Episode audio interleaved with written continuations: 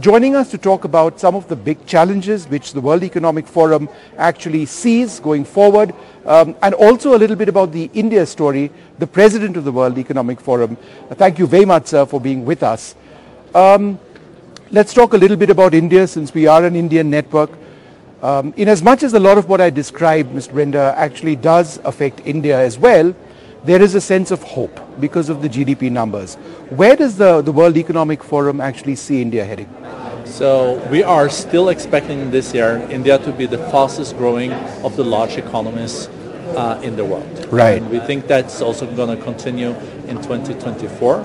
India is on a great uh, growth trajectory, mm-hmm. but of course the situation in the world is also uh, affecting India. If uh, things were uh, not so gloomy, mm-hmm. if there were no recessions in other countries, the growth would even have been higher. Right. So India is not operating in isolation. But we also do see uh, with the change in the global value chains that more manufacturing is now being located in India. Before India used to be um, the back office of the world, yes. but now we see also more industrialization and that's good. And you see a lot of that coming from China as well, which has been hit a lot by COVID? Uh, do you see a shift from industries in China to India? For example, we've seen some leading companies like Apple uh, really set up in India of late. But do you see that as being a trend? Generally, I think companies are uh, diversifying more their supply chains. It's not on, anymore only about just in time, it's also just in case. We do also see some friend-shoring, as you are alluding to, I think, indirectly. Right. Uh, and uh, I think uh, India is benefiting from this. We are also, though, more optimistic when it comes to Chinese growth mm-hmm. Uh, after the summer. Mm-hmm. Uh, and I think in 2024, we are expecting also quite considerable growth in China. No, of course, they're struggling uh, with the short-term effects of COVID you use the word short-term effects. You are optimistic that the Chinese economy will bounce back because that's come at considerable cost. I mean, they've opened it up. Um, a lot of people have suffered as a result. Their own numbers are now starting to come out. They are very large. Uh, how much longer do you see before we see China actually grow economically once again? So we do expect uh, that China by end of the spring uh, will again see uh, a real pickup uh, in the growth numbers. We also know that uh, the Chinese leadership is now mm-hmm. focusing uh, a lot on also deregulation mm-hmm. and also on reforms uh, related uh, to the tech sector. So uh, China is also the second largest economy in the world. So if there is then stimulus in the home market for consumption, that will not only mean a lot for Chinese companies, but that is also a very good stimulus to the global economy because uh, there are 1.4 billion Chinese now that mm-hmm. after the lockdowns that have gone on for some time mm-hmm. will also be very eager to consume and not at least to travel. Uh, sure, absolutely. And that's opening up. Let's talk a little bit about what um, the risks report actually has come out with climate change, the biggest global risk over the next decade. Um, how does that factor into a lot of your analysis going forward? It is true that uh, climate change uh, is not something theoretically happening uh, with our children or grandchildren. It's happening here and now. Mm-hmm. And we saw it last summer. Many places uh, on our planet is uh, having huge challenges with the heat. Mm-hmm. And we also see floods uh, we have seen droughts. So the cost of inaction, mm-hmm. in our view, far exceeds the cost of action when it comes to climate change. So we have to really now walk the talk. We have to introduce the renewables very fast. We have to uh, also double down on the energy transition uh, because if we don't get um, those things done, uh, we will see huge cost for humanity uh, in the future. And there were places on our planet that is not possible to live. Yeah. Let's talk a little bit about the Ukraine situation. We are in Europe. Europe, uh, you know, it feels the crisis perhaps more than the other continents. So this is obviously being felt at, at so many levels. It's almost unbelievable, but we are worried around the world about the prospect or the possibility of, uh, you know, nuclear weapons, the tactical nuclear weapons being used. Who would have thought that four years back or five years back, you'd have a, a session in, in the WEF on that. You wouldn't, but now you are. Um, is, is, is that something we really need to be thinking about, that we are talking about a situation in the Ukraine which is really spiraled out of control? There's always a danger for further escalations, but it's not only the Ukraine crisis that is uh, negatively impacting the geopolitics of the world. We have uh, East Asia and the Chinese uh, Sea. We also have the border between China and India that is not that peaceful uh, for the moment. So we need now uh, to solve things at the negotiating table and speak to each other and inject trust instead of trying to solve things uh, fighting. On the Ukraine uh, uh, war, mm-hmm. it is uh, Russia that tried to invade Ukraine they have never questioned the borders of Ukraine, uh, and the attacks we're seeing now is breaking also with basic international law. You should never attack civilians. They should never be a target uh, for a war.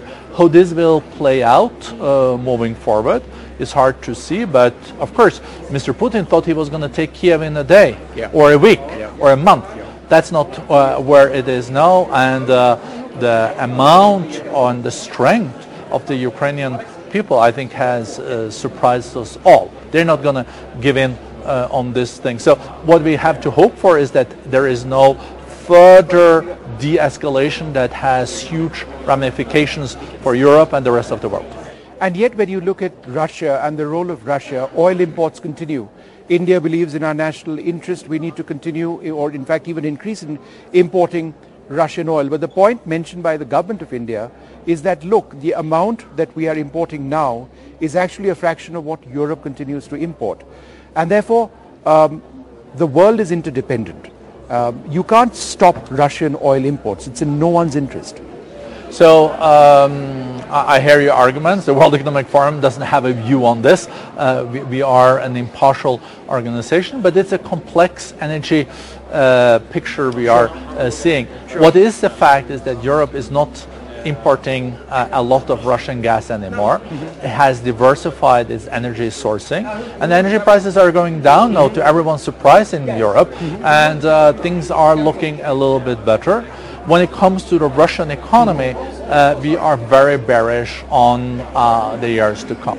We're seeing the economy is contracting uh, quite severely, mm-hmm. even with this kind of high prices for uh, oil uh, the Russian economy is really, really struggling, and people will have less uh, money available, and it is an economy that is definitely shrinking, and a lot of talents are leaving the country. You know, human capital is the real capital for a country, and we think that maybe three, four hundred thousand young men, well educated, IT engineers, and etc., has left um, for Kazakhstan, has left for Serbia, has left for other European countries. Mm-hmm. Uh, two questions more. Um, the digital divide which exists across the world. Now, it is a, it's mentioned in your risk report as well uh, about the challenges which, um, uh, you know, an improper spread of digitization can result in. Could you tell us a little bit more about that? What do you see as some of the challenges there? So one of the fundamental challenges when it comes to poverty eradication and growth in emerging economies is this digital divide. Yeah. Around 3.6 billion people, half of our population, don't have access to reliable and competi- competitive internet. Yeah. Uh, how can the children uh, in uh, households uh, then benefit and learn the new technologies if they're not even connected. Many schools are not connected. Right. And this could have been such a possibility for leapfrogging because today you can sit at home and you can have access to great teachers at Harvard or some other great schools and you can do it digitally. But a prerequisite for being part of this um, economy, uh, the fourth industrial revolution, is that you have, have to have digital um, access. And that's why we launched also uh, this uh, Edison initiative yes. from the forum. Yes. We have hundreds of companies signing up, and we want to make sure that every child and every school in the world has access to reliable and competitive internet in the future. Um, cybersecurity, whether it affects uh, individual countries or companies, uh, it's, it's a huge problem.